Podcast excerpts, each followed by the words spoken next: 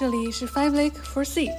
我们邀请生活在世界各地的朋友们，以创作者、设计师、异乡人这三重视角，跨越时区来沟通、分享，并产生碰撞。话题围绕但不限于海外生活、技术和艺术，希望能带给你来自五湖四海的陪伴和故事。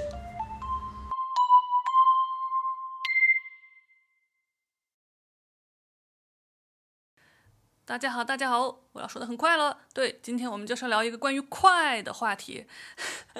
所谓天下武功，唯快不破。但是呢，这句话我最近才意识到，这不是那个反派火云邪神说的吗？而且这哥们儿最后好像输给了那个会如来神掌的周星驰啊。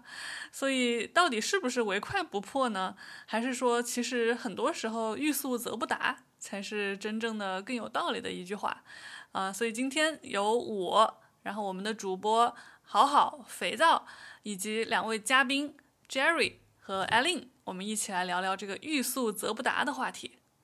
我们先给大家做个自我介绍吧。大家好，我是混迹洛杉矶的动画前期好好。我是肥皂，然后我现在是北美的一个设计师。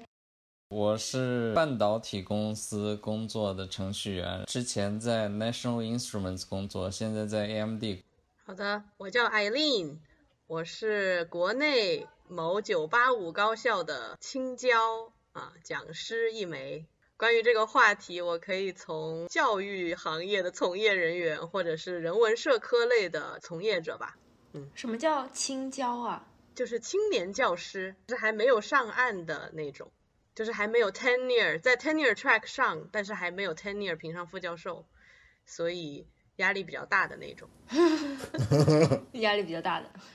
最开始这个话题是怎么来的呢？很多人在发知乎什么的，在讽刺一些互联网大厂啊，各种卷，然后又没有效率。然后我们大家应该也在海外的时候特别关注国内的一些新闻嘛，然后包括一些什么在厕所里装一个什么灯，然后可以看到有谁在蹲坑蹲了多久，就是各种很匪夷所思的一些追求，极度把人这种工具化，然后效率提到最高的这种工作模式。所以我们今天就来有什么槽大家尽管吐，然后有什么故事来分享一下，在我们的经历中到底有没有为了去追求速度反而达不到那个更大的目标，或者说是其实在做一些无用功这样的例子，然后呢我们又怎么破。对，然后由我们4个海外工作的不归华人来抹黑祖国的光辉形象。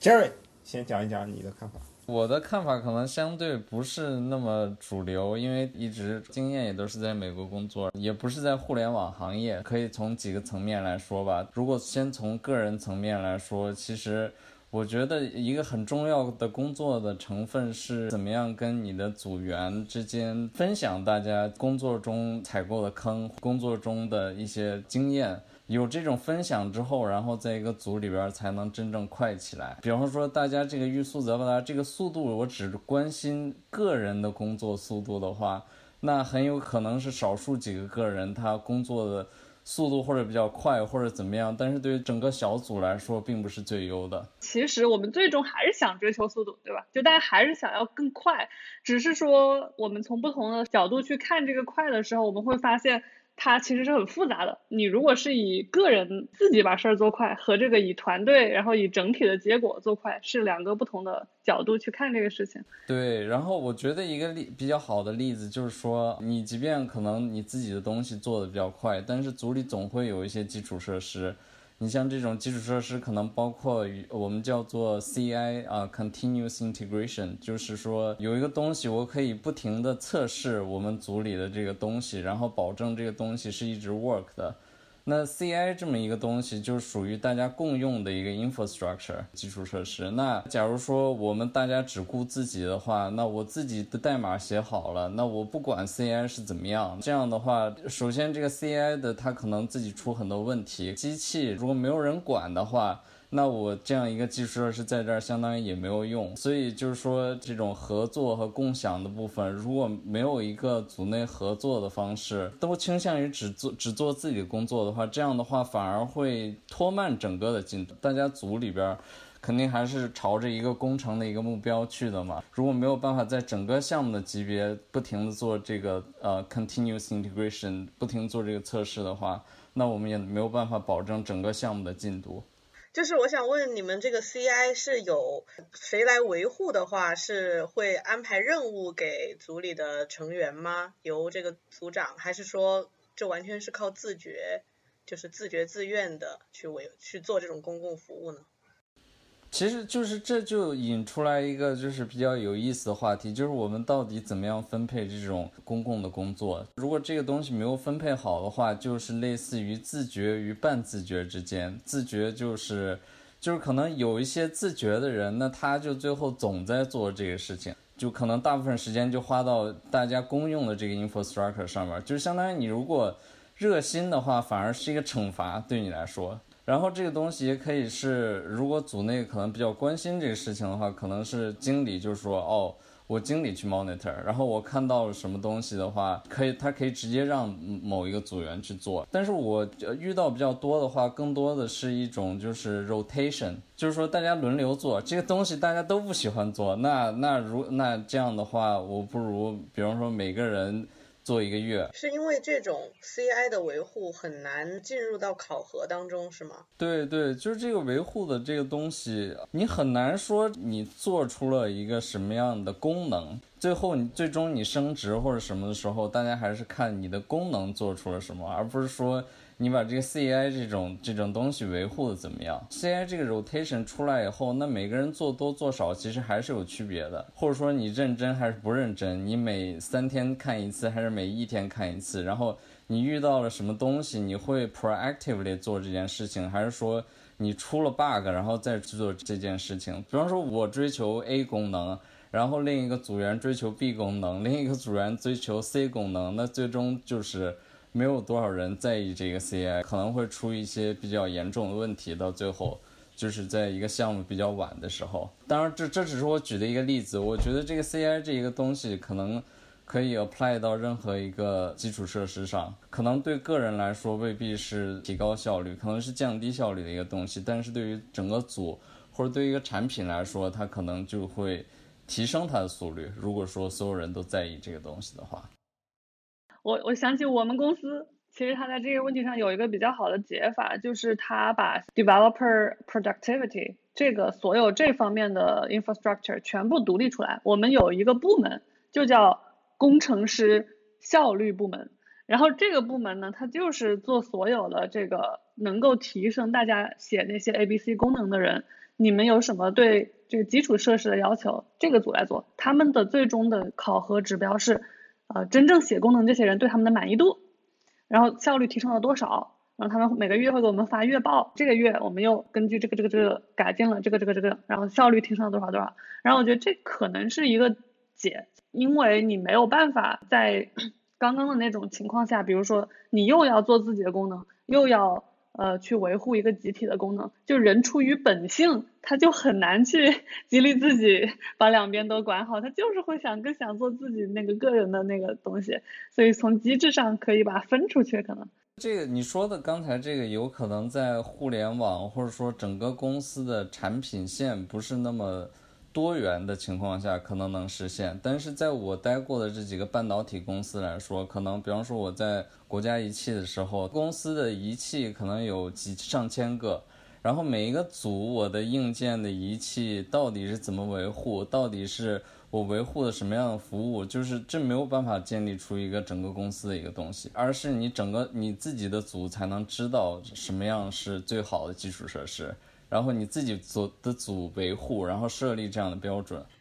我觉得还有一个方法吧，因为像艾琳她刚刚问嘛，说这个能不能被包含到绩效这方面。就我们公司的话，咨询公司它基本上就评判一个员工好不好，它是通过两个方面，一个是你的客户方面的项目，还有一个就是你除了客户项目以外的一些事情。那这方面的事情就包括你要主动的去自愿的去帮公司做一些事情，它可以说是你 CI 那一部分事情，然后那一部分的工作同时也会被评级，虽然你是花你自己时间去做，但是它也会评级，所以这样子的话是会尽量去做好，因为这个也同时会影响到你能不能去被升职加薪这样一个可能性。对，所以我觉得如果对这个有一个总结的话，就是管理层必须要不光要把这个重视说在，比方说我们这一个发布里边，我们这一个产品发布，我们有 ABCD 这么多个功能，那我必须要重视基础设施，然后也意识到相当于是也是面向程序员一部分的需求，然后必须要考虑到这部分需求，同时也要给对应做这个人足够的奖励，这样的话他才不至于说是我因为做这个公共的东西，然后反而对我个人是一个惩罚。这让我联想到就是我们高校里面其实也有一些类似的这种情况吧，就是一般来说我们会说啊，一个老师他有3个任务，一个是科研啊，就是科研发表、发论文、写文章、写书，另一个就是教学、教课，另一个就是公共服务。那其实相对于科研来说，科研比较好量化，而且对科研的这种奖励机制也是最健全，就是科研花时间做科研会得到最多的奖励，因为比如说你要评副教授，他科研的那一块是非常看重的。而教学跟公共服务，公共服务是啊，学院安排你做事情就做，但是教学的话其实是这个东西很难去量化，很难去评判你到底做得好不好。所以说真的在这种晋升方面来说，大家都会更看重科研。但是其实你想一下，高校里面它本身是一个教育机构，但是最终会出现一个情况，就是大家都忙着去写自己的文章，特别是像这种青椒还没有上岸的，教学反而成了一个良心活儿。其实这个想起来还是比较可悲的一件事情。对，我在国内读大学的时候也有这样的感觉，就是因为教师的教学对他来说是一个非常大的负担吧，所以很多教授就感觉生无可恋，在那边拍拍屁股，哎，上完课就走，赶紧回自己公司赚钱去。我想问的是，那你刚刚说这个，如果你的学生他们很想去学，比如说是100个人的班里可能有1-2个特别想学的，他们就想跟着你学，但你是不是还是愿意在这些就是更加积极主动的人身上去花更多的精力呢？啊，是的，会的。我个人来说的话，我还是会以一个强迫症的患者的要求来要求比较良心的那种老师。对对对，还是会花比较多的时间用在学生身上，但是确实有一种心里有一种焦虑，就会想啊，我花了这么多时间来备这个课，是不是我科研上又落后了？这一点就有一点像 Jerry 说的那种，花了太多时间去做这个基础设施，然后自己的效率就变低了。但是确实我觉得从长远来看吧，就算教学他给你算的工分可能没有那么高，或者说你做好了很多良心活，但其实它是体现不到你的这个绩效里面的。但是我觉得最理想的一种情况肯定还是教学相长，就是比如说我有科研项目，我现在就说可以让比较积极的本科生有兴趣的就加入我的科研项目科研团队，然后我就会去带他们，会花很多时间去办什么读书班啊之类的。我发现其实最后来说对自己还是一个促进，虽然在读书班上我有很多时候因为他们才开始嘛，比较年轻，刚刚接触到这些科研的东西，可能不能跟我产生太多的碰撞，更多的时候是我在输出，但是呢我会发现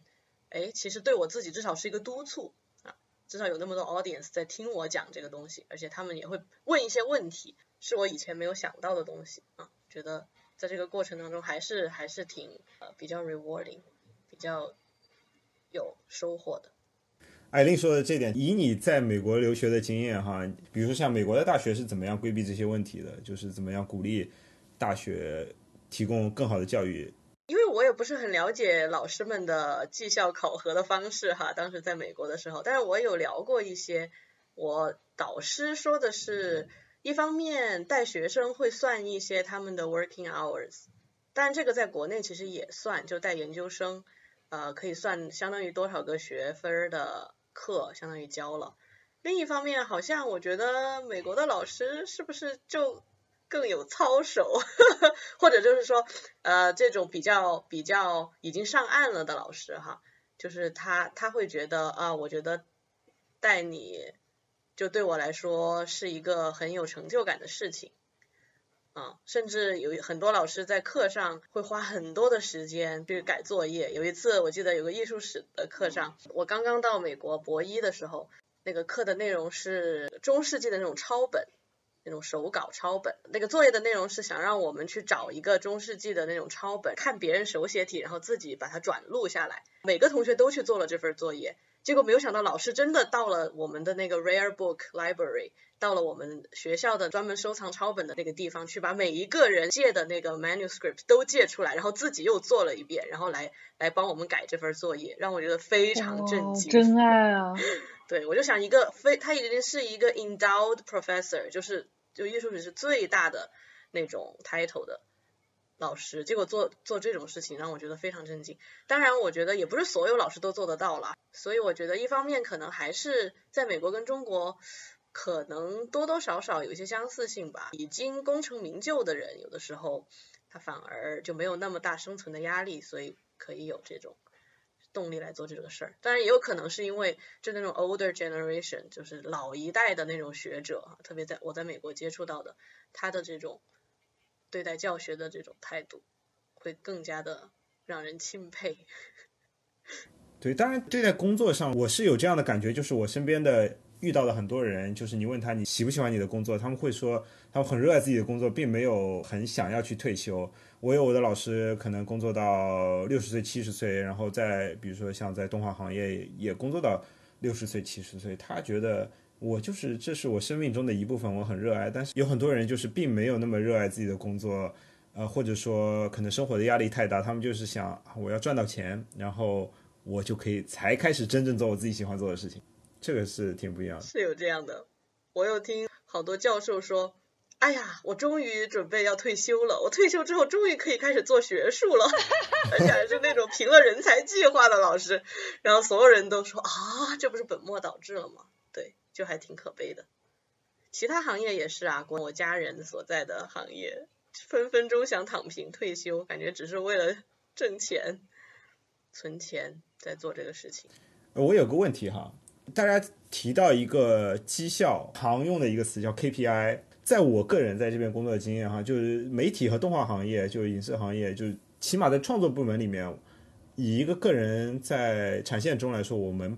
不是很注重大家的绩效或者 KPI， 我们就不怎么去做绩效评判，因为我们缺少一个合理合规的评判机制，所以大家的工资或者说资历就分一个大概的层级，就比如说你10年然后做得很不错，然后就或者说你刚入行怎么样，然后就没有那么非常阶层性的提升啊。某种程度上来说更加开心了，因为就是你也不需要争名夺利，多画几张每天怎么地。但是我跟国内的公司交流起来，他们就是经常会 KPI， 你做个短片你要怎么样，然后我们要讲，然后或者说个人上来讲有很多绩效的这种考量什么的，会让我觉得就很紧张，我每天在公司好像要表现很好，因为有一个东西在时时刻刻衡量我不知道在你们的行业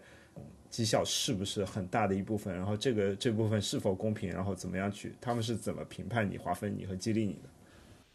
在我们这儿，我觉得绩效还是很重要的，因为有绩效的这个评判，可能你做了，比方说同样的，你花了10个小时做出了一个什么样的功能，相比于你花了10个小时，然后再照顾大众所用的一个基础设施来说，那你做功能给你的绩效肯定要比后者要给你的多。就工程上来说，你如果做出一个什么样的功能，最终它可以写到这个新产品发布里边，它真正在经理眼里可能对他来说是你真正在为这个产品是在创造价值，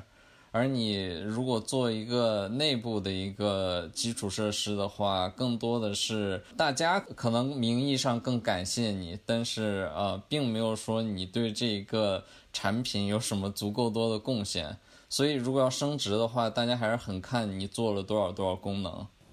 这个会被量化到一个数值上吗？不会，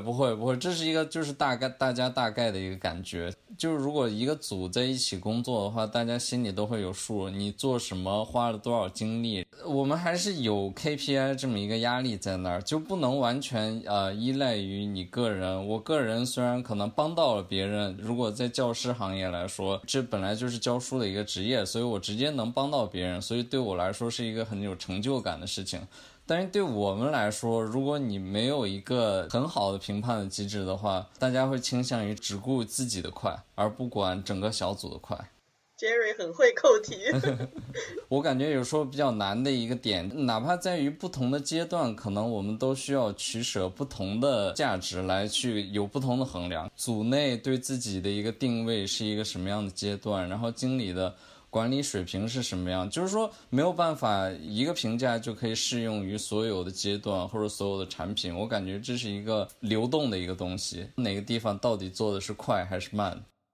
对，那我也说一下，就是其实在我自己的做设计师在美国工作这么多年的经历来说，其实我感觉我一直没有经历过太多这个什么所谓的 KPI， 或者说几乎是在我的经历中没有任何量化的这种体系怎么看你的成果。因为对于设计师来说，产出的东西是非常的明确的，但是我自己的发现就是说，越大的公司越成熟的公司它反而越不看这些东西。就是我之前在很小的公司，项目的影响力也稍微小一些的时候，那它整个的项目被切的是比较碎的，那你可能今天做一个banner， 明天加一个 tab， 就是会有很多这种小的东西。但是当我从一个junior 到一个 mid level 到 senior， 就是一旦影响力越大，然后能力越来越强的时候，就会做范围越来越大的产品。也就是说，越到了后期，我的一个 ticket， 就我一个项目就会被拉得越来越长，越来越大。就是我之前在公司做的一个很大项目，它从开始到最后几乎用了一整年的时间。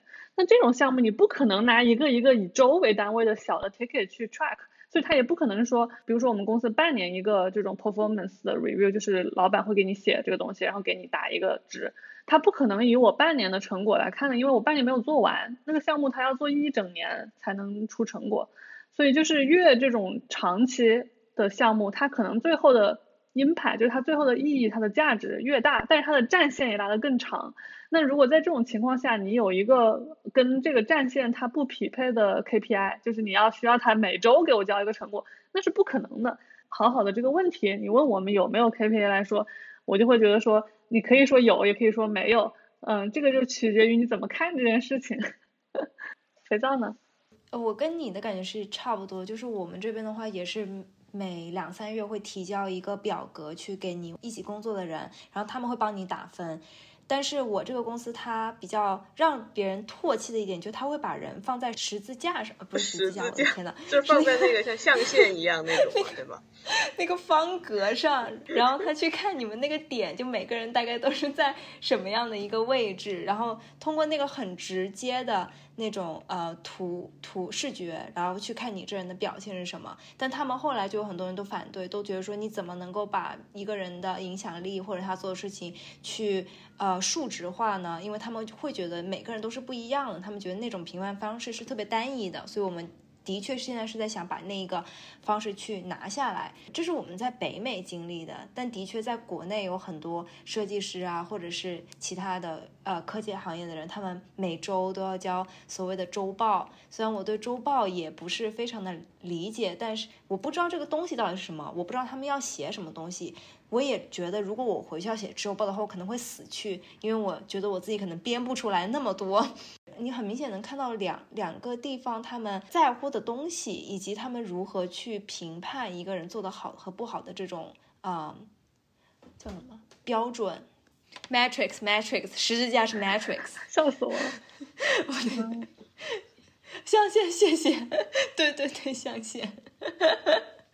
Eileen 有没有周报经验？关于周报，我只能分享我老公的经历。他在国内的一个建筑设计院，是他现在就是觉得过度管理非常严重啊。之前是做普通员工的时候，就是每周都要写周报，我花了多少个小时做了哪个项目，然后要进行一个罗列啊。而且他们那个公司的一个考评方式，就是我听了刚刚大家讲的，就感觉不管有没有 KPI， 似乎大家的这种最后的收入都直接跟，也没有只说直接跟 KPI 挂钩，对吧？只是说可能 KPI 会影响到你的晋升，你的职业的一个长远发展。你的 KPI， 你一年下来做了多少个项目，对每一个项目有多少的贡献，然后那一个项目又为公司带来了几百万的收益，产生了多少的这个虚拟产值啊？最后你的年终的一个奖就是靠这种方式来计算。他们平时都只发最基本的工资，就只有三五千块钱甚至才入职的只有2000块钱一个月，最后就完全就靠年终的时候怎么样来计算你的一个贡献，按这个 KPI 来发这个奖金，最后大家的这个差距会非常的大，而且整年你都惴惴不安，整年都要在这个 leader 面前表现的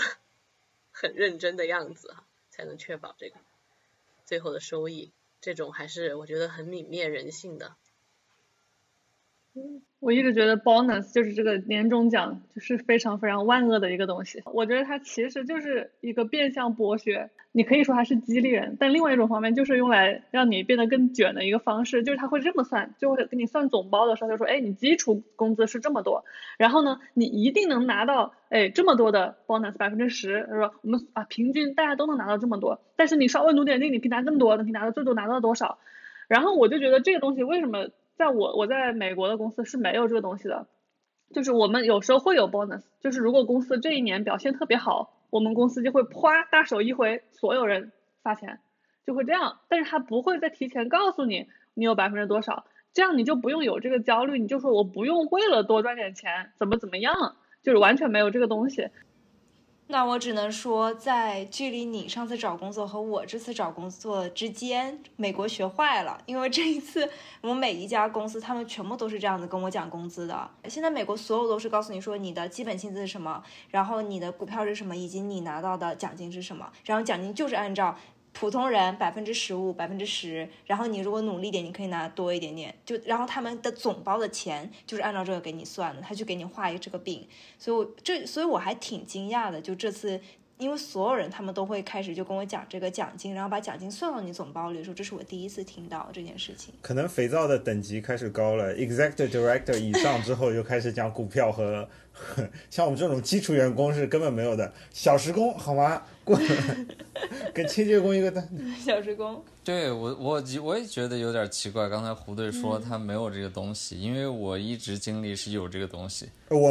们一直没有，就从来没有过。对，在我们经历一直是有，比方说他会给你规矩几个百分比，首先是你入职的时候，你这个级别，假如说你每一年的 bonus 它有一个 target， 比方说你这个级别，我的给你的 target 就是 15%， 可能如果就做的一般般的话，可能给你 15%， 如果你做的好的话，有可能给到 30%， 如果你做的差的话，可能给你 0%， 就是说并没有一个真正规定你到底最少能拿多少，你最少能拿0都有可能，可能是一个老板逼你走的一个方式。当然可能一般老板不会这么夸张，就是干了一年然后不给你一分奖金，但是每一个部门来说，我拿的奖金总额是一定的，所以这样导致的一定就是你如果多拿的话，你的同事就会少拿。高校也很流行这样管理，现在高校都这么管呀，我的天哪啊！是的，我们的校长以前是管理学的，然后他上任以后呢，过去5年就开始搞绩效工资改革，就变成了比如说3年是一个周期，好，这个绩效工资周期里面就是3年到3年的末尾，我们再来算总账来发这个绩效，然后是学校首先把这个科研教学各方面的这种任务分成包，然后跟各个学院签订合同，然后学院呢再把他拿到的包再去制定一个绩效工资方案，去和自己学院的教职工去签订这个合同，相当于然后我们之前做的就是每个月预发3000块钱的绩效，然后到了3年年末的时候再来算，比如说你的科研发一篇文章等于多少个当量，好，那么我是一个青年教授，我是一个讲师，那么我3年应该完成多少个当量，那超出部分，好，我就给你2000块钱一个当量的这个 bonus， 但如果你没有完成的话，你就要道歉学院钱。结果有很多同事3年干下来道歉学院10万，因为每个月都预发了3000块钱，然后3年就是108000，很多同事就没有完成嘛，他的这个 KPI， 结果道歉，结果学院大手一挥说给你一笔勾销，今年欠地主的这个钱就不用还了。结果就是那些刚刚完成的同事又不高兴了，就想那我何必发这么多东西呢，我那么干死干活的，我还教课呀，搞这个科研，结果最后他还抹掉了，所以现在要制定新的这个绩效工资方案。但是总之呢，这个校长在任的这5年各方面的指数攀升的比较快，啊，他也比较受教育部的认可，他又被调到了另外一所985高校，然后有传言说是因为那个高校的老师躺得太舒服了，要让他们尝尝当量的滋味儿。把这个方法普及到更多的学校，让卷起来卷起来，都来趁学校钱。学校成长的代价就是大家的快乐，我感觉。一方面我觉得可能高校是有一帮老师哈，这个就躺得太舒服了，甚至就很多人就比如说就完全去管家庭啊，或者就不太管这种科研上的推进哈，用这种方式是可以提升大家的一个积极性，因为3年下来拿得多的人。最多的是有个学院的人拿了100多万，后来闹得很凶。但是我们学院的话，就是少的就是一分钱都没有，多的话就是有30多万吧，差异也是比较大。但是从另一个角度上来说，又说到这个欲速则不达的问题，如果你把所有的这种科研的产出都来量化的话，会出现什么问题呢？就是发期刊，就国内它会把所有的期刊都分成 ABCD 等级，然后 A 比如说 A 级别的期刊它对应的是多少个当量， B 级别的可能就是2篇当1篇 A， 然后 C 级别就是3篇 C 当1篇 A， 就这种转换。同时呢，你会发现这种对专著就是写书和那种译著翻译，就是基础性的那种介绍性的工作，它的认可度是不高的。就是其实比如说我写一本专著，像在美国的话，一般在这个助理教授期间哈，我要出一本专著，这个专著会是我在学术界安身立命的一个点，因为它是一个有体量的、有体系性的、凝结了你很多劳动的一个工作。但是在国内你会发现专著很不受重视，反而是那种短平快的这个 article 会更受重视，所以就导致很多比较优秀的人他不愿意花太多的时间去做这种译著也好、专著也好这样的工作。我有个问题，就是说你刚才说的这个相当于说它的是评价体系不够合理，但是假如说 Eileen 同学现在当上了校长然后 Eileen 同学我现在可以决定到底怎么样做绩效，那如果你把绩效变成了一个专注等于2篇 A 盘，假如你把它这个体系融入进去，然后真正给它高的权值，你觉得是不是就解决了你的这个顾虑？我觉得最理想的话应该还是有一个更加软性的，就是学术圈可以通过就像美国一样 external review 或者 internal review， 就大家有一个 committee 可以对你的贡献、你的文章啊做一个这种综合的一个判断。这个东西可能就是你只写了一篇文章，但是这篇文章就很展现你的学术功力哈，在这个学界影响力很大，那你也可以评上副教授。现在国内的主要的问题就是它没有一个这种内部的评价机制，这种东西就交给人事处来评价，人事处怎么会懂科研呢，对吧？所以他只能把它量化起来。然后圈内的话是有这种匿名评审制度，但是之前就比较形式化吧，而且很多有流派之争啊，大家这种，所以就让这种 review 没有怎么开展起来吧。从我过去很多观察这个不同的公司，我发现越是那种很精干的小的组织，当人和人之间100%的是互相信任的，就是大家都不用说什么，一个眼神我就知道你就是想做这事儿。当一个团队所有人都特别的优秀，然后每个人都想把自己事儿做到最好，我觉得在这种情况下你几乎可以完全不用做任何的绩效考评，就是因为你知道所有人都在尽自己100%的努力在做他最好的一个贡献。然后另外一个极端呢，就是所有人都极度厌恶这份工作，他们来这个工作就是为了打工赚钱，这是另外一个极端，没有人喜欢他任何事情。当这种时候呢， KPI 或者说这种绩效很量化的、非常细的做得越好越细致，那么他在这种情况下对于这种团队来说就是最有效的。所以我觉得绝大多数人当然是落在这个两端的中间了，很难达到这个完美团队，也很难说你碰到一群这种纯打工人都完全没有一个人是真的喜欢自己做的事情，或者说喜欢这个公司的愿景的。所以更多的就是那你在中间的时候你怎么样找到一个平衡点。我现在的感觉就是为什么会看到那么多去吐槽管理层也好、吐槽大家工作方式也好、996也好的这种文章，可能是因为我们看到的很多情况是这些人他们太处于靠近打工人的这个极端了。有些人他可能一开始是年轻人，他像我自己之前在北京工作过，然后我当时就是抱着那种很热爱这份工作，我是真的想学这个东西，我没有人让我加班了，但是我就是很爱这个，所以我自己在做这些事情。当一个年轻人以这种心态，他以为自己在一端，他进到这个行业，然后结果上面的人每天给他计时，看他上几分钟厕所，他都会感觉到一种他的信任被崩溃的这种割裂感。就是他一边是他很信任公司，他很想做好，另外一方面是公司给他展现出来是极度不信任，用所有的这些数据来限制他。所以我觉得这个可能是一个为什么大家很痛苦的一个原因。对，我觉得在很多公司的高层带着 manager title 的人总是觉得自己有一种使命，我非要管一管啊，我不管我好像有一些我在职能和这个使命上就没有达到完成。比如说我以前在一家做动画的公司，然后他们就开始引入这种东西，去数你做了几个镜头啊之类的。然后尤其是在我们做 layout 的地方，因为我们一个人可能全集300个镜头，然后就大家看得出做几个。但是如果对动画师来说，他一集可能就做3到5个镜头，然后有些人做特别难，有些人做特别简单，然后做特别简单就可以做一大串。公司想出了一个评绩效的终极办法，就是我们要每个月选一个最佳员工。评绩效也是需要成本的，我个人是觉得就是你要有一个公平公正的选拔机制，然后你需要有人去调查实现，然后去考证，然后那个公司全部没有这一套系统，全部没有。然后他们评价就是凭直观的感觉，然后就是从导演的角度上来讲，结果变成了什么情况呢？就是动画师做完一个就说，哎，导演，我做完了这镜头，你来看一下，哇，是不是很牛逼啊？然后大家都是像母鸡下蛋一样，一下蛋就咯咯咯，然后后来就发现所有人全都在咯咯咯，没有人在下蛋了。然后真的在下蛋的人又觉得，哦，我没有咯咯咯，然后导演又不喜欢我，然后就变成一个导演的亲信大战。然后真的有才的人又觉得自己备受冷落，表面上看起来好像给一个最佳员工鼓励公司最努力最有才的人应该是一个好的事情，起到了反向的效果，大家有能力的人就都跑了。好像有点扯远了。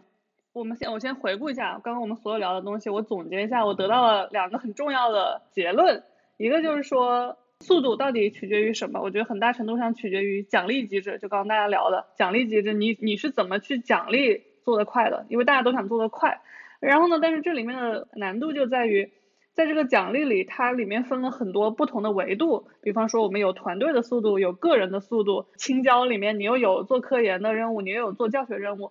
当这些很多不同的维度混在一起的时候，怎么样去对他们更好的进行有机的分配，去创立这个奖励制度，以及说人和人之间你怎么样去达到一个既能够互相信任但是又能够激励工作的这样一个方法，这个是特别有难度的一件事情。对，然后我还想说一个点，我最近学编程，然后也在玩那个 iPad 上有个游戏叫 Sweet Playground， 然后我发现这些学编程的软件，它一开始所有的编程思想教你的东西都是一个事儿，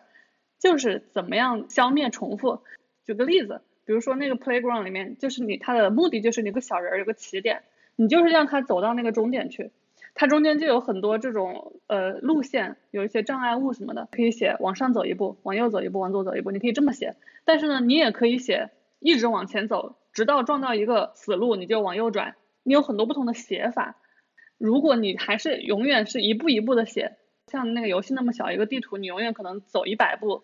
还是可以走到那个终点。但是当它那个里面教你很多语法，你就会发现，哎，我这么写，我只要写2句话我就可以让它走到终点。当一件事情重复的次数越多的时候，你去学习这种循环语句，它的价值就越大。当它这个地图是无限大的时候，你要是一步一步的走，你可能要走上万步，但是你如果用那个重复的那种语句去写，你可能还是2行代码他就走到岸了。然后我就会觉得说，衡量这个快速的时候，我们是要看他这个事情的反复，一个是他的长远和短期，另外一个是他这个东西的重复次数。我看出 Jerry 已经开始要准备开喷了你这种肤浅的编程思想是就至少在工程里边吧，我们在做一个东西的时候会有这种标尺，然后这个标尺比方说你刚才说的那个就像算是 extendability， 这个叫做在软件工程里边，就是说到底写的这个 case 是给这一个场景来应用的，还是说它真正是可以 extendable 的。与这个相似的还有类似于比方说叫 scalability， 就是你这个东西 OK 可以 work， 但是我有10个用户，然后需要，然后同时有10个电脑的时候，我怎么样可以把它 scale 起来。对于幼儿编程的思想是认同的对，因为说到这个编代码，就是刚你说这个 extendable 还有这个 scalability， 确实就是一个大家看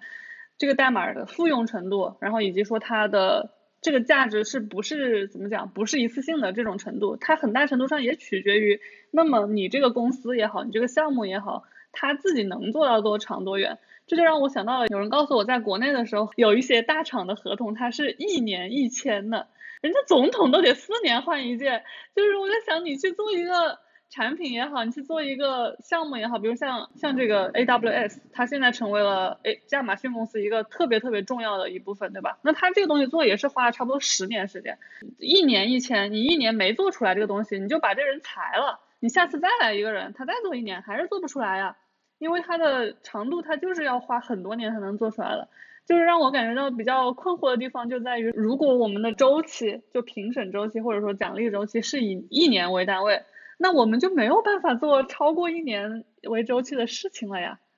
我们的公司项目就都1年1000的，这是一个行业的新的现状吧。我感觉这是一句什么话，铁打的什么什么流水的什么铁打的项目，流水的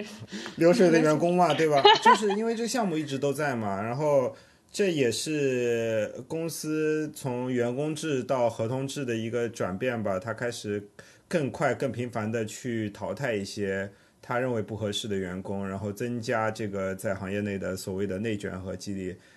在美国我觉得整体来说艺术行业像娱乐行业发展还是比较先进的，它的内卷程度还是比较高的，就是因为这样的原因。你1年2年他就重新拿你的作品集看一下，你画的慢画的不好，那你就再找别家吧，你可能那你好莱坞也就6大嘛，现在就5大了，你这里做做那里做做，然后几个项目一做之后发现大家都觉得你做不行，那你就开始准备，没有办法了。它有核心的管理层可能是会更长的，但是1年1000并不代表你1年这个人就走了嘛，1年他可以续嘛，对吧？然后如果对你来说也是一个议价能力，如果我做的特别好，我1年之后我就可以想要涨工资，我要涨1倍，我要涨3倍，对吧？都可以。对，只不过就是作为个人来说承担风险的能力就差了。比如说突然我觉得脑子不好使了，学不来新东西了，然后公司就看不上你了。或者说比如说你出了一些事故什么的，你开始做的比较慢啦，然后或者有家庭了需要照顾家庭了，公司就不太会容忍你这些事情。就当然我目前的公司是非常容忍这些事情，它是一个非常产业楷模，好吗？对，我也想到就是1年1000可能它并不意味着你1年之后就要换掉这个人，或者说1年之后你没有做出很好的成果就要换掉。不过确实可能带来的问题就是，如果假如说这个事情我没有办法在1年之内满足很多高显示度的指标，会让这个管理阶层觉得我没有做出什么很像样的成果，那我可能就没有办法证明我做的事情的价值，那这样就会让那种本来需要很长时间积累的，那我可能就做不出来。就好比说你一个学者，过去的那种评价体系里可能会允许像现在比如清华大学的葛兆光老师，他以前最开始就是才出来就在扬州一个什么很奇怪的一个学校待了10年，但是当时没有像现在这种考评机制，如果像现在这样的话，10年你写不出什么文章早就走了。他熬了10年，最后写了中国古代思想史，写出一部巨著，然后直接就去清华了但是如果想象如果在今天的话，在这种体制下可能就不是很有利于这种需要长期积累然后最后再来爆发的这种人才。就特别对于人文这种领域来讲，大家可能都会去做一些显示度非常高的事情，比如说这个方向很容易升到国家社科重大项目，那我就去做这个，在多少岁以前就要升到某一种项目，多少岁以前升到某一种项目，这种趋势还是比较明显。我觉得刚刚那个比喻好像也可以用在产品上，就我感觉现在如果比如说从头开始去开发一个产品的话，感觉现在有两条线，一种就是那种我很快很快的去做，把这个东西做完，然后它可以说比如说是一个 feature 一个 feature 这样去做，然后我迅速的去 launch 它，然后就是去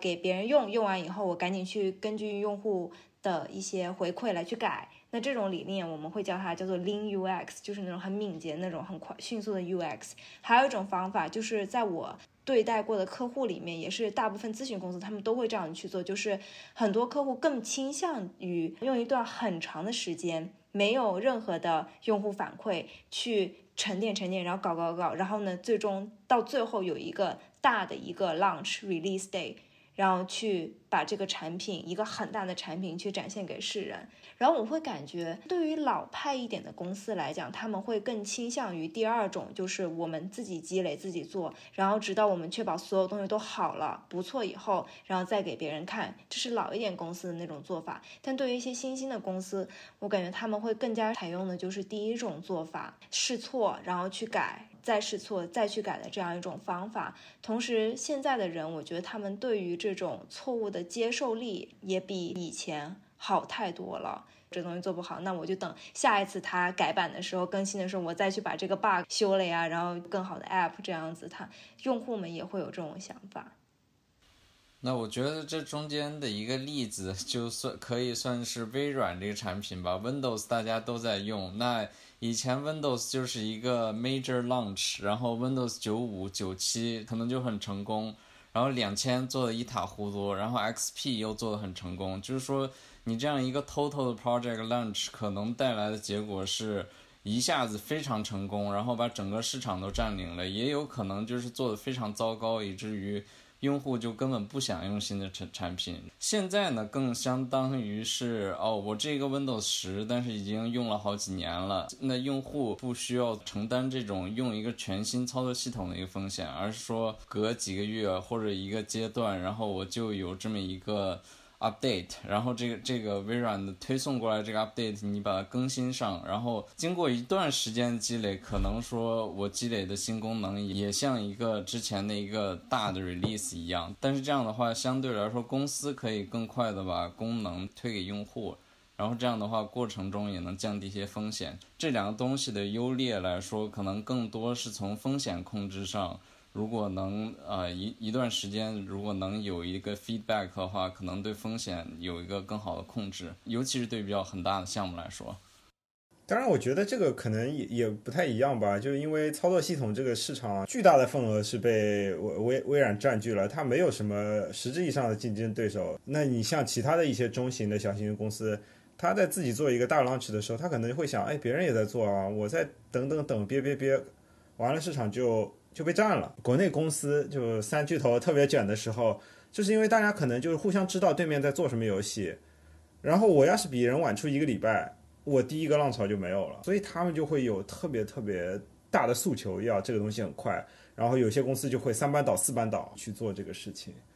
就是讲到现在真正现代的这些软件，他们在做的时候基础性的设施性的功能并不是太多，放出来的这个产品并不是叫用户新学一个什么东西，不是说我新给用户了一个 Word 一个 Excel 或者一个 Windows， 而是就在已经有的这么一个需求上面，然后都有很多同质化的东西，我怎么样尽快满足用户的需求。这两个行业其实对软件的要求也是很不一样的。很有道理。对，我觉得最完美的还是应该两个都结合，一方面有非常精锐的人才，他能够尽量不要去犯错嘛，就是你虽然说试错，但是其实你能试多少次呢？你一年能发多少个版呢？其实也没有太多的。如果能够做到在最有效率的情况下去把你能做到最好的东西做出来，然后当然收到反馈以后再去迭代，这个中间就是要寻找一个适合你自己项目的那个最佳的那个平衡点，然后这也是一个技术活，这是为什么我觉得产品经理最有价值的地方之一。对，就是这个。听说国内他要就是每个人那个座位上加什么灯，然后谁离开多久，在厕所里待多久，那个都要显示。我真的都惊了，因为我就经常之前在实习的时候，在我公司里面厕所里打个王者什么的，就是这就20分钟啊，但是我好累啊，我需要休息啊。现在在家里工作，我就经常就是啊休息一下，搞搞王者什么，但我觉得这也是人的天性嘛。分内的事情都做到了，能够做的最好，但是每个人的工作速度啊，包括他们能力又不同，所以我觉得公司他们希望有一个统一的标准，去让把所有人都最大化利用到最大值，就是他们希望的一个最大值，所以他们才会用什么啊绩效啊，就考核啊，就各种标准去希望达到他们这个目的。但是对于员工来讲，身心健康也很重要吧，我觉得，所以这是可能是一个永远都只有一方能够开心的事情吧。针对肥皂说一点啊，这个绝对不是只有中国是这个样子的，好吗？不要打地图炮，我在美国也有这样的公司，好吗？来了，美国的一家动画公司，就是那个时候我做的很快，然后我又特别讨厌做这个东西，所以做完了我就会从我的工位上离开，然后就是走，然后手机上啊有新东西了，然后再走回来做。然后我的制作人就跑过来，哎，这个你去哪里啊？有一天我看到你半个小时没有在你的座位上，完了我去查了男厕所也没有看到你，完了叨，然后就想问，那你拿什么评判我呢？东西都做完了，公司又没活，你让我坐在那边看什么？看 YouTube 吗？他在那家公司，他就是以你在公司里面做了多久，干了多长时间为非常粗暴的一个评价体系。就有一点 unintuitive 的事情是，现在的很多的软件基础设施公司都在给雇主推类似的东西。就我的理解是，微软你每天花了多少时间在 Outlook 上，妈呀，回人邮件，然后多少时间上花在用什么软件上面，然后他会打一个包给雇主发过去。只不过雇主是有这么一个自由，我可以用或者不用这么一个 metric，但是它内部来说至少是想把这个推成一个产品的。天哪，推的时候告诉我们一下啊。如果人和人之间一点信任都没有了，这是个无底洞的。因为当你开始猜疑的时候，你永远都要花更多的精力去防着对方，一山还有一山强嘛，就你防他，那我就反防嘛，就是两个人互相斗，就花费了大量的时间在这种内耗上。我想举一个极端的反例，就是这种内耗的极端反例，就是美国的这个普林斯顿的这个高等研究院，他这个就是什么爱因斯坦什么，就是你能叫得出名的这些科学家什么都在那边可能待过一段时间。他那个是个物理和数学的一个学术圣地，然后他是怎么做的？我听到了一个传说是，就是你在那儿的时候，他就会相当于给你提供这个人类的资源，就比如说我想吃俄罗斯的鱼子酱了，给你送，你说你想要啥，就是他相当于把你伺候好，然后你干嘛呢，他也没有任何要求，就是你就干你想做的研究。就是当年那个费马定律安德鲁就是在这个高等数学院，他就一个人在那儿8年埋头就是在做这个，然后他想吃什么，想喝什么，想家人需要怎么安顿，这个都帮他安顿好，他就只要前行他的研究。那这种东西他因为不可能，这种高山你是不可能通过什么用 KPI 任何东西去激励他的，你能做的就只是说让他自然而然的到来。但是那里面是啥人呢？咱们这些都是啥人呢？就是咱们也不能这么比较吧，对不对？胡队提出了一点，就是我觉得很好一点，就是很多雇主可能迷信 KPI 或者这种激励机制就能发掘人的潜力，人的潜力是很有限的，就是你再怎么激励我，我也成不了宫崎骏这样的大师，你怎么给我来 KPI 都没有用的。分人吧，对，因材施教，好吗？因材施 KPI。 就是说其实你刚才举的是一个比较极端的例子了，这堆人我本身对他的能力也比较信任，然后我给你好吃好喝供着，那我虽然不能保证你能做出什么，但是至少知道你是个人才，然后给你这样通过供着，然后来可能也花不了他特别多的资源，那最后出什么成果我都能接受。但是就公司来说呢，真正他的风险偏好在我看来，如果我们有一个光谱的话，可能互联网公司、传统公司还有一些制造业的公司可能风险偏好是不一样的。那互联网公司，尤其是国内的互联网公司，好像它在光谱里边一个风险偏好非常偏低的一个地方，它就是为了求快，然后为了把这些项目尽快做出来，它可能对小功能上它就非常追求这些东西，大的项目呢那风险偏好又特别低，导致我其实想举的一个例子是比较流行的这个叫人工智能，大家用人工智能要做出东西呢，必须要用一个人工智能框架，你说我给你一个什么样的神经网络，那这个框架自己把很多东西都自动化了。这个框架来说，其实就对应刚才的这个风险偏好来说，是一个风险偏好比较高的一个东西。这每个公司我都做人工智能东西，我可以只写我自己需要的那一部分，这样的话就是一个小项目。也可以我看到这样一个需求，然后我就把资源还有人就投到这个东西，做这么一个框架，这样一个框架就能 handle 得了各种需求，然后不光是一两个神经网络，可能是其他的神经网络，然后其他人工智能的需求。这样一个框架我看到的，现在至少现在市场上剩出来的就只剩两个，一个是 TensorFlow Google 做的，一个是 PyTorch Facebook 做的，然后这两个又同时是一个开源的项目。就在我来说的，就是风险偏好比较倾向于低的话，你就会可能做一些急功近利比较小的项目，然后风险偏好可以有一些提整，然后同时能看到这些需求的话，可以就在大的项目上如果敢有所投入的话，其实也会有一些回报。你做出这么一个框架以后，如果所有人都会用你的框架的话，首先的一个回报就是你肯定是对这个框架是最了解的，你的需求你也是最容易满足的，如果大家都用你这个框架的话。这个例子可能举的稍微有一点扯远了。哎，我觉得这个例子举得很好觉得很能理解，就是大公司它可能更能承受这种高风险长期投入，最后可能适用性很广，可以给它带来长期收益的这种东西。就好比说北大清华可能更能承受养得起闲人和牛人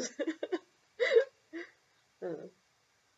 我在想，因为在美国的话就是这种大的公司它能够承担这种风险，我在想国内的话是不是很多事情比如说是由政府来做的，就比如说之前不是说到什么芯片被美国卡了脖子哈，国内很多这种说法，就是这种需要长期投入，可能需要10年20年的研发，而且在这个研发过程中看不到直接收益的这样一种事情。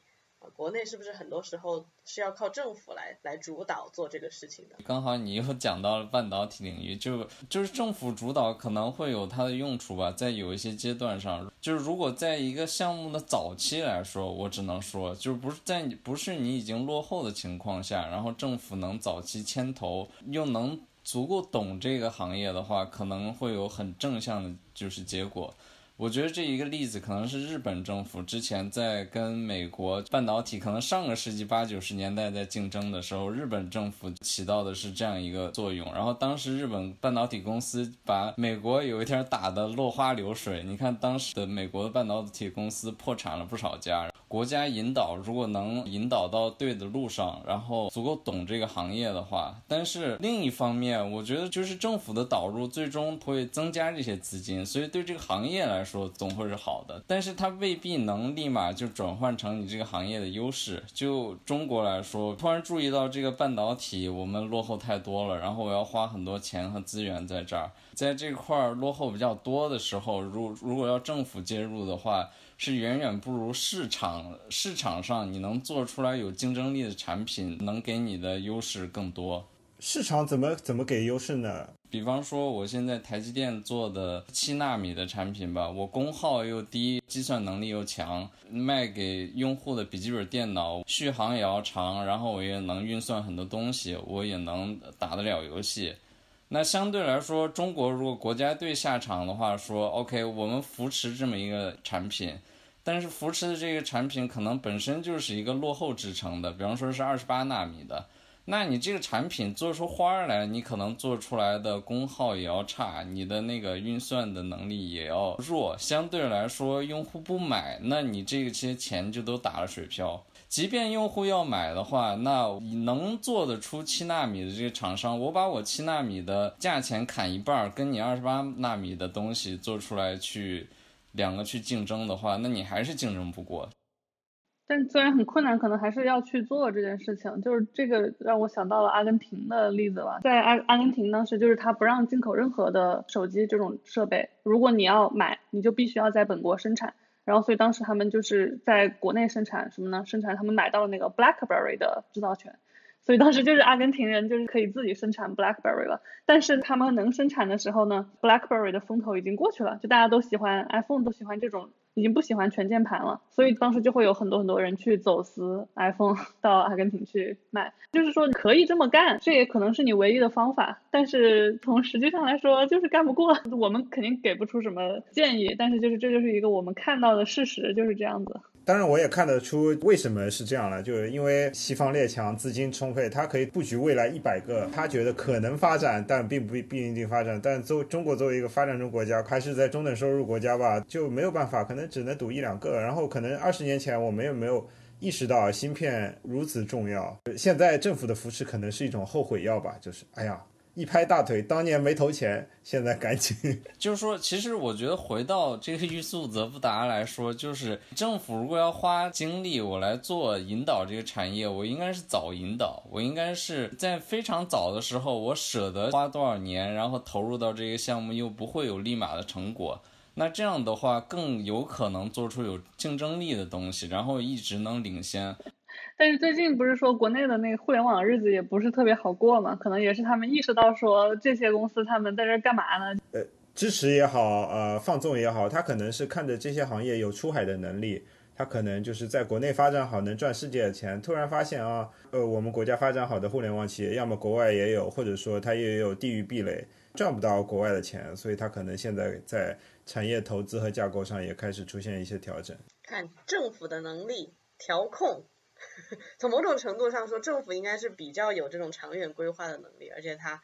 风险偏好，它也可以去支持一些能够承受高风险的行业或者公司。看得见的手团支书下场了我不是团支书，我是党支部书记哟突然感觉自己在听新闻联播了，怎么回事别吓我对，拉回来。我还有2个也是跟这个相关的，我想分享一下，然后看大家有没有共鸣哈。一个就是我最近报了一个吉他班，然后因为我之前一直也会弹一点吉他，但是觉得弹得不够好，然后我这次报了这个班以后才发现自己原来有很多东西虽然是弹响了，但是根本就没弹对。像我们一般人去练琴的时候，很多时候用的那个拍数可能是什么100这种很快的，那个老师让我们上来练，比如说音阶，练这个什么格子60拍就可以了，60的拍数就是嘣嘣这种很慢的拍子去练。然后他就说为什么呢，因为你先把你的姿势手型弄对，你每一个音弹准，每一个节奏踩准。如果你很快的去弹，但是每个音都没弹准，你其实做的事情就是不断的快速重复错误的弹法，在这条错误的路上走，你反而越来越难拧回来。所以老师就要求我们用60的这个拍速去练，很慢的练一些最基础的东西。然后我才发现哪怕我弹了这么多年，其实我弹那些很基础的东西也很难弹到完美。然后我就开始重新去看待这件事情，可能能弹响是一个这样的水平，但是你要往上走一个更好的水平的时候，你要回到最原始最开始的那个地方，慢慢的去磨，这个是你靠速度是永远都上不去的，你不断的重复错误的弹法也不可能弹得更好。对，不知道你们有没有这种相似的经历？非常有，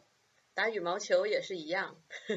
很多人就可能从握拍它就是错的，这种苍鹰拍的握法，然后这种错误的姿势可能在你最开始就是靠蛮力去打的时候呢，它可能短期给你带来比较好的效果，但是一般来说你要去找专业的老师教你的话，就首先从握拍开始就要转变，然后高远球怎么发力就要转变，刚刚转变的时候很多人连球都碰不到了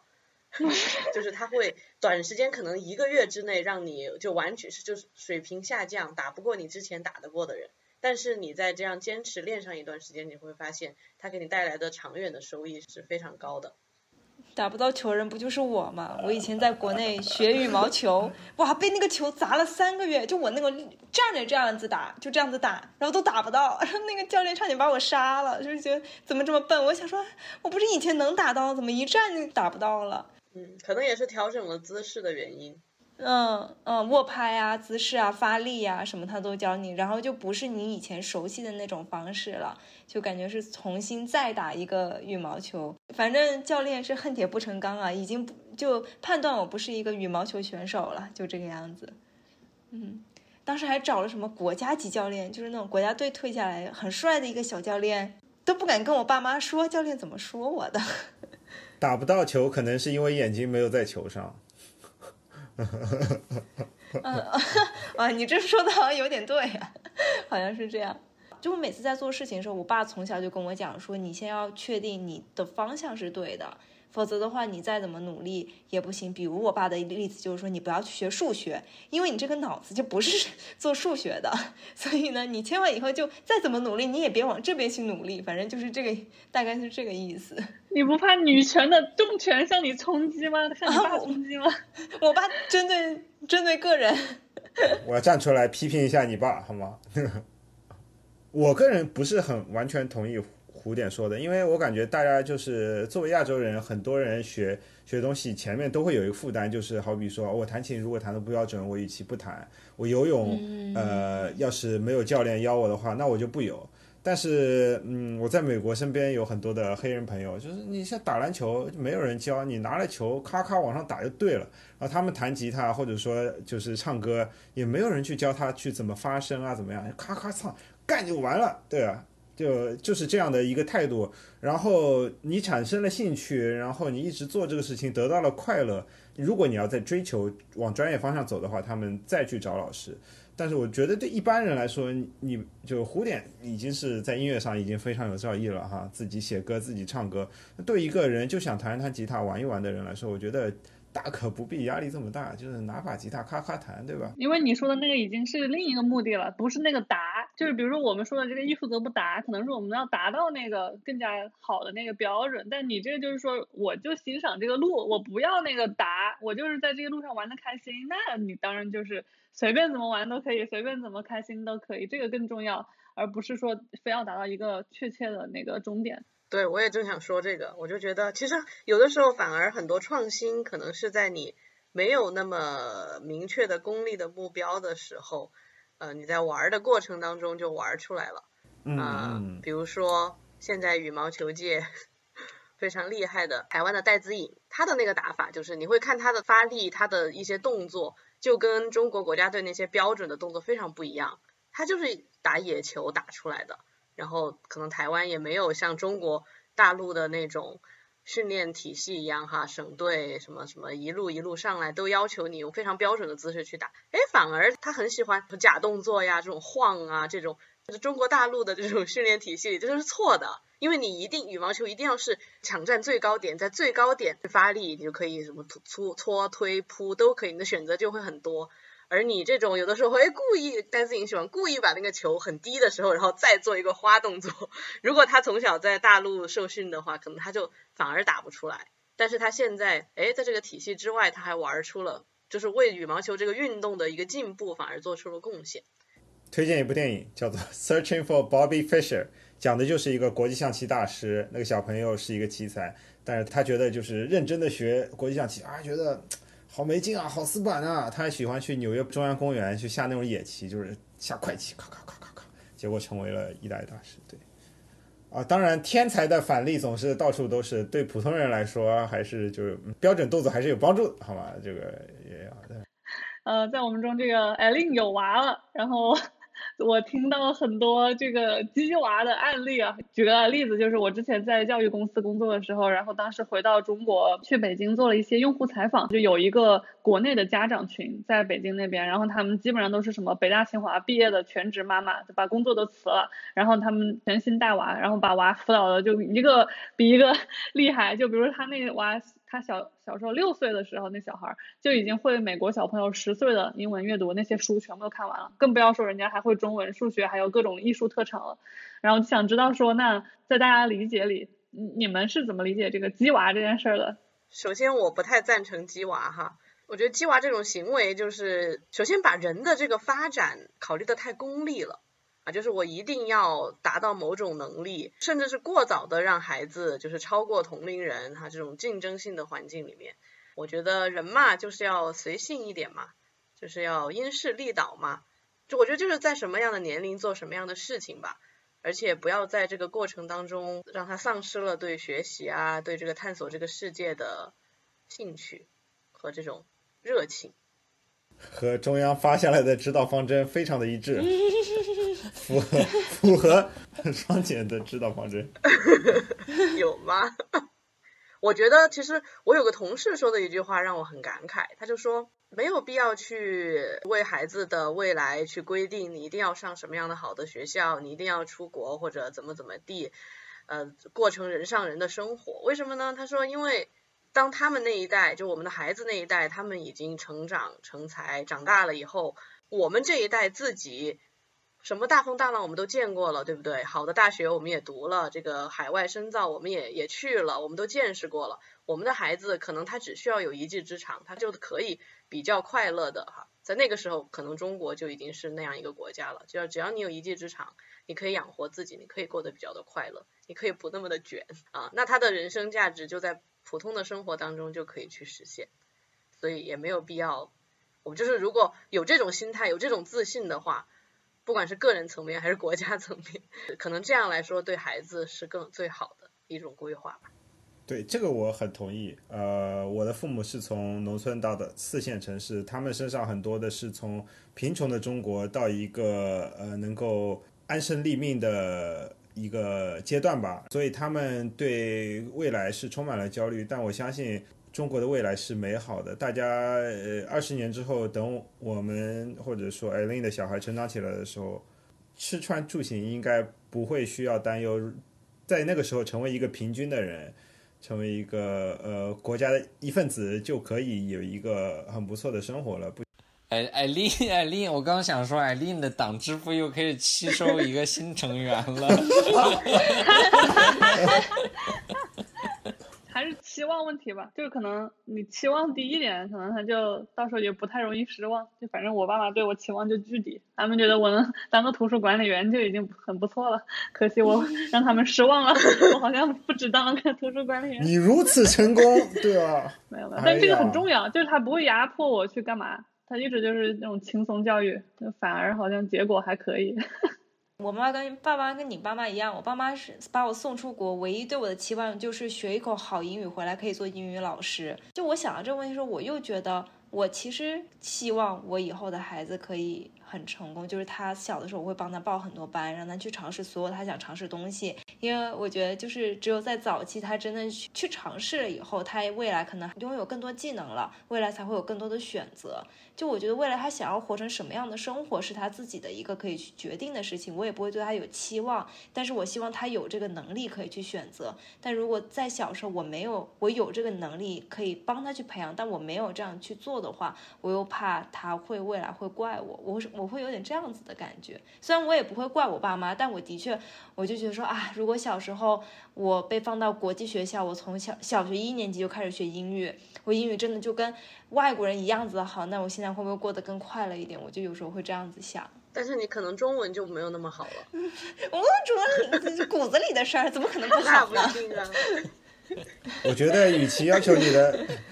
你的小孩，不如就是你赚很多的钱给他留一大笔家产，他比谁都快乐。选择不要小孩，我的钱是我的。你刚刚被踢出党支部了。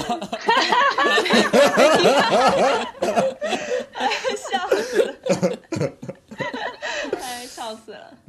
Jerry 呢？ Jerry 有没有要补充的？我觉得更少会和别人比是怎么样，我觉得更倾向于他自己想成为什么样的人，然后我如果能帮他成就这个方面，我觉得就是我做到最好的。